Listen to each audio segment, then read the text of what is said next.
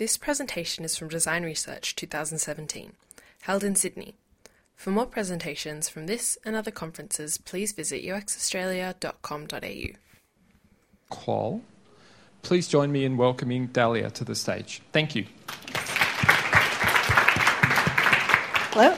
Okay, you can hear me, I hope.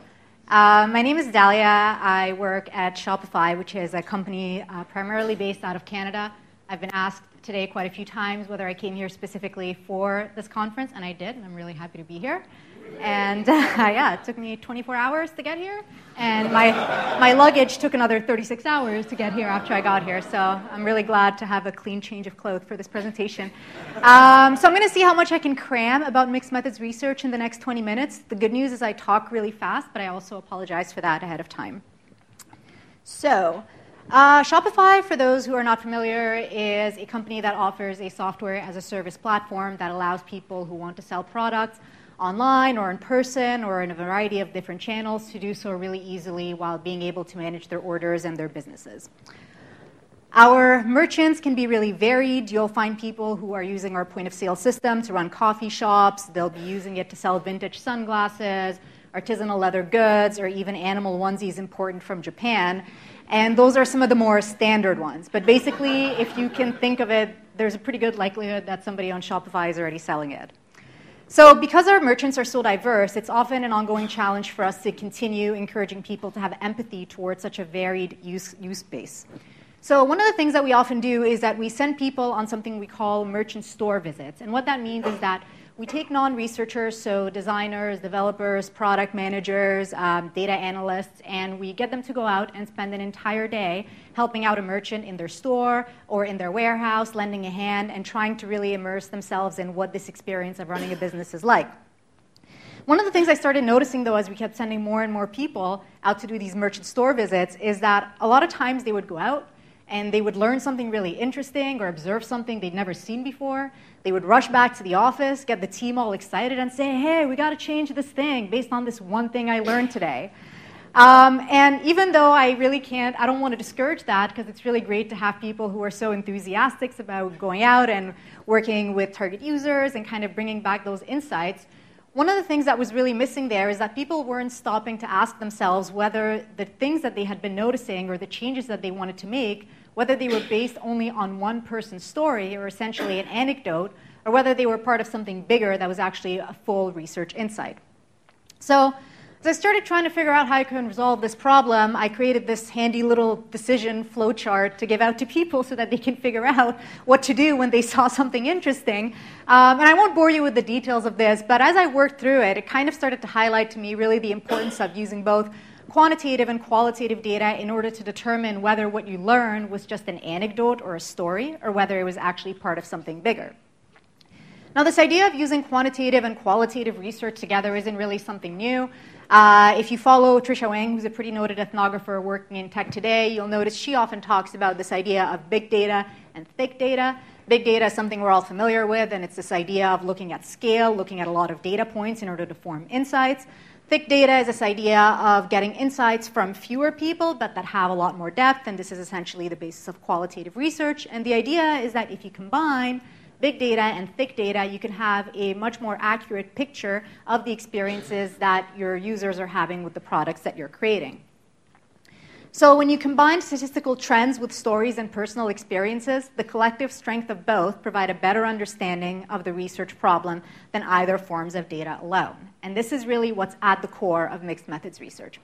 The definition I have here is by John Creswell, who's a really noted academic in the field of mixed methods research. And what he says is that an approach, it's an approach to research in the social, behavioral, and health sciences in which the investigator gathers both quantitative, close ended, and qualitative, open ended data, integrates the two, and then draws interpretation based on the combined strength of both sets of data to understand research problems. So it's a bit of a mouthful. Uh, the things that I really want to highlight here is this idea of having quantitative data qualitative data, integrating the two in a way that combines the strength of both sets of data. So let's break apart this definition right here and look at each of those components separately. First, let's talk about qualitative research. I know there's often this misconception that all user researchers do is do usability testing day in, day out. And even though usability testing is really important, it's actually only a small part of what constitutes user research. At Shopify alone, we use a variety of different techniques to do qualitative research. For example, we'll be doing paper prototyping earlier on in a product lifecycle in order to kind of get an idea of how the user flow is going, to get an idea of the terminology that we're using. But even when we're doing paper prototyping, we tend to try and think a little bit outside the box. So you'll find people using 3D printed phones, for example, that allow us to simulate what gestures um, on a smartphone might be like with a particular prototype that we're thinking about in order to really understand that in the early phases. We conduct uh, journal or diary studies, and I know a few people have talked about that already today. And the idea is to capture uh, the user's experience in a more longitudinal manner, so over a longer period of time than usability testing can afford you. We do a lot of contextual inquiries where we go out, and again, similar to those store visits, but a little bit better structured. We'll spend entire days with different merchants, observing what it's like for them to run their business and kind of shadowing them. We also hold a lot of participatory or co design workshop where we bring together some of our merchants with members of our team. So again, designers, developers, product managers. We get them to sit around together and kind of explore the problems and maybe collaborate on uh, creating some solutions for some of the things that they're experiencing. And this is another thing that came up as well today. When we're doing these workshops with them, we're even coming up with different games that they can play so we can get them to explore different scenarios, different roles, and really explore the problem from multiple different facets. Now let's talk about quantitative research. Uh, one of the techniques that I know a lot of people hate are surveys. Uh, we don't send them out very often, but I promise that when we do, they're really well designed. Um, our surveys are usually answered, I think our biggest one is our annual survey. We send that once a year, and it's answered by tens of thousands of people. And the analysis on this, because it involves both closed questions and open questions. Uh, the analysis involves people both who are data analysts and researchers to look at it. And uh, we find that putting these uh, open questions really gives people room to vent at the end of the year about all the problems that they're having, which is really great. Uh, and it really straddles the line between qualitative and quantitative really well. So I wanted to start out with this example. Uh, our data analysts are constantly logging user behavior and interactions and storing that in our data warehouse, which we can easily later on access using SQL queries. Um, I don't know if anyone's here has ever tried writing SQL queries. It sucks. So they're really nice too because they make us these really nice dashboards where they take the data, they model it, and we can use it to kind of get a snapshot of how product is doing at any given point in time. Like a lot of companies, we also use Google Analytics to, again, understand a little bit better user behavior, user interaction on some of our web based products. And we do a lot of A B testing in order to figure out how we can optimize different aspects of our product once they're out in the wild and constantly try to tweak them. So, with so many different research methods available, how do you know how to we choose the right technique? And I think we touched about that a little bit earlier today. I really believe that this is one of the fundamental problems of doing research, whether it be qualitative or quantitative, is how do you know you have the right technique? So, the way I like to look at it, this is a bit abstracted, is that at any given point, you're in a phase of building a particular product, and based on that phase, you're going to have certain types of questions that you need to answer before you get to the next one. Those questions are going to inform what kind of method you need to use, and hopefully, when you use this method, you carry out some research. Hope you have findings at some point.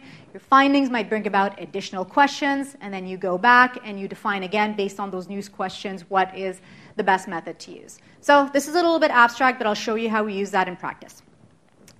At Shopify, uh, our product life cycles are called getting shit done. Every time I go out to a conference and I have to talk about this, I get a little bit embarrassed.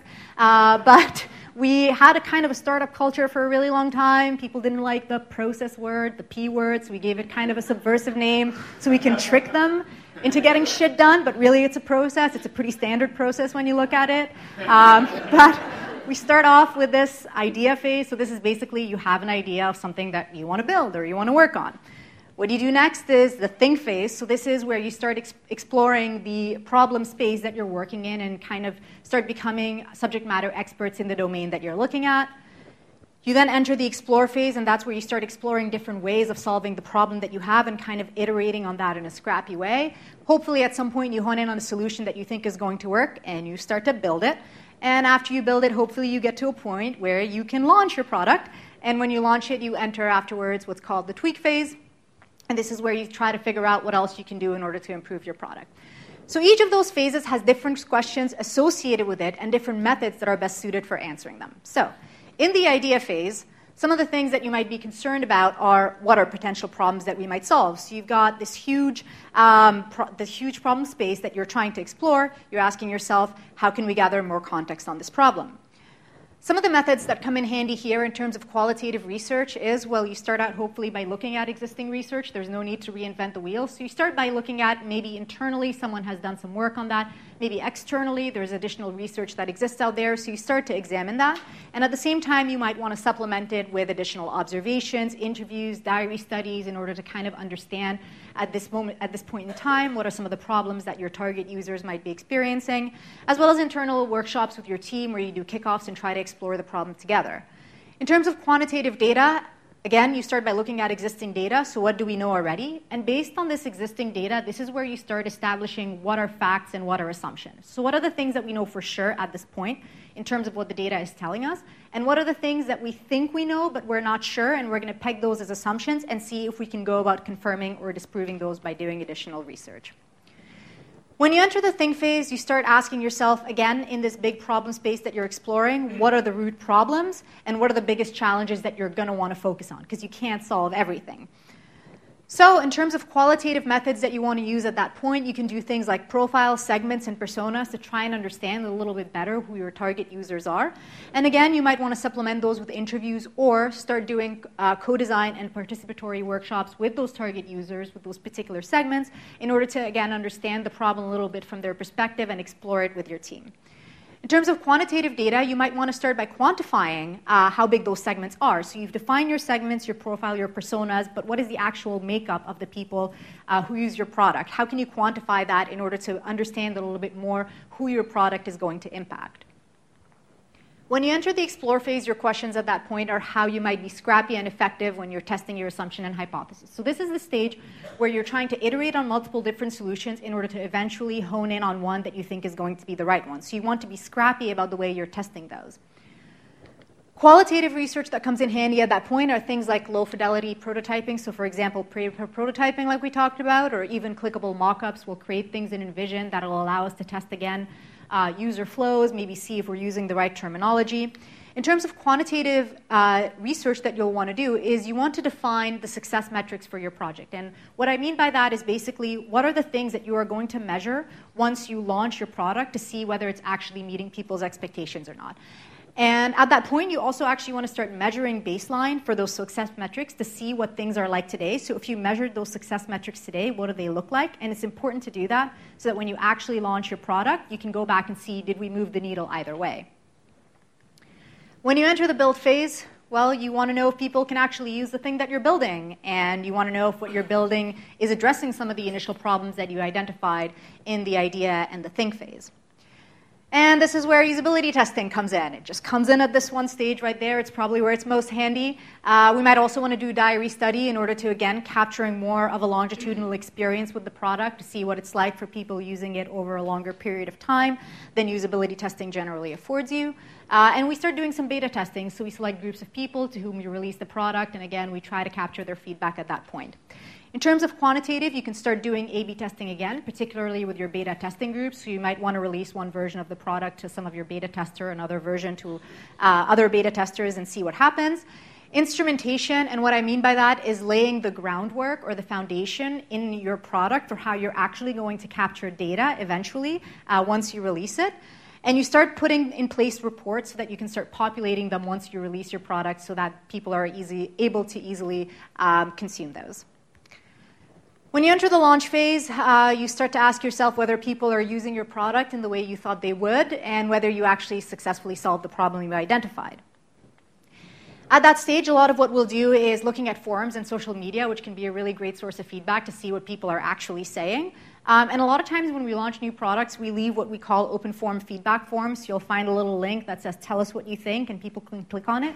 There's an open ended box where they can tell us if they love it, if they hate it, or whatever they feel. And in terms of quantitative metrics, this is where you start monitoring the success metrics that you set out in the explore phase and more reporting because data analysts just love reportings.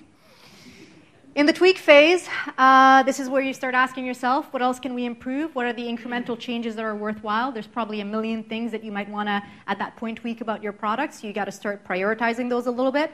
And if you're hoping to launch a V2 of this product, well, you start asking yourself what are the revisions that you need to do to your roadmap. At that point, in terms of qualitative methods, you might want to do retrospectives and postmortems with your team in order to understand, well, based on the user feedback that we received, what worked well, what didn't work well, what would we change moving forward, as well as looking at support tickets, which I think is one of the most underused forms of user research. Actually seeing the problems that people are having and kind of working with our support department to understand what is happening out in the wild. In terms of quantitative testing, this is again where A B testing uh, really shines because you're essentially in that phase where you can kind of tweak aspect of your products and measure those and see how you can optimize it. And more reporting because everyone loves reports. And again, you're trying to get that data in a stage where people can easily consume it. So this is a table summarizing all of that for people who want to take a picture of it. But one of the things that I really want to highlight here is that I'm under no delusions that anybody is an expert at both quantitative and qualitative research. Uh, I actually trained as a mathematician. I used to do both quantitative and qualitative, and there's a reason why today I focus on qualitative research. Uh, but the reason why it's important to understand this is because at any given point when you're doing mixed method research, you're going to want to have conversations with people who are working in quantitative or qualitative data and so, in order to have those conversations, it's important to understand what your options are and when is the right time to use each of these techniques. And that's what I want to highlight here. So, we talked about quantitative, we talked about qualitative, but that does not make it mixed methods yet. If we go back to the definition by Creswell, I highlight a really important thing there is that mixed methods research is not just about gathering quantitative and qualitative data, it's actually about integrating the two in a way that combines the strength of both data sets. And in order to be able to do that, well, we first have to talk about what are the combined strengths of both data sets. So let's talk about qualitative research. The strength there is that you can have detailed perspectives from people. It captures the voices of the participant and can capture really complex phenomena. It's based on the views of the participants and not the researcher because we often start off so open ended with qualitative research that there's room, hopefully, to learn things that you didn't know before. And it appeals to people's enjoyment of stories. This is, again, something we have heard a lot about today, but sometimes delivering an insight as a story can be really, really powerful. And it adapts the context. If you learn something during your research, you can adapt the questions that you're asking to learn more about this thing because you started out so open ended, and it's still valid to integrate all of that into your research findings, which is something you can't do in quantitative research. You can't change your question halfway through. Some of the weaknesses of qualitative research is that it has limited generalizability. So just because you found something out by talking to a handful of people, you can't outright say that this is applicable to everybody. You can only study a few people at a time because it's super time intensive. It is subject to the researcher's bias, particularly when it comes to analysis, because you look through your data and you decide for yourself what you think is important and you ignore what you think is not important. And it's really time intensive when it comes to collection, data collection, and analysis. I'm sure many of you here have done interviews, recruiting alone, doing the interviews, transcribing interviews. If you don't have the luxury of being able to use a transcription service, it is probably the bane of my existence. Um, in terms of quantitative research, the strengths are that you're able to draw conclusions for large numbers of people, which you can't do with qualitative research.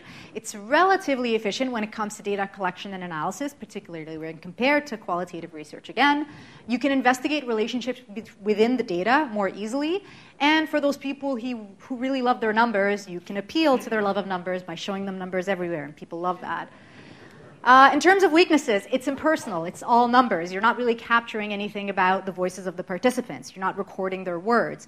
Because of that, it provides limited understanding of the context of those participants, and it's largely researcher driven. So, what I mean by that is in the vast majority of quantitative research that we do, you set out by saying what you think the hypothesis is, and then you go out and you gather data that'll help you prove or disprove that hypothesis. But what if you had the wrong hypothesis to begin with, right? It's entirely dependent on what the researcher defines.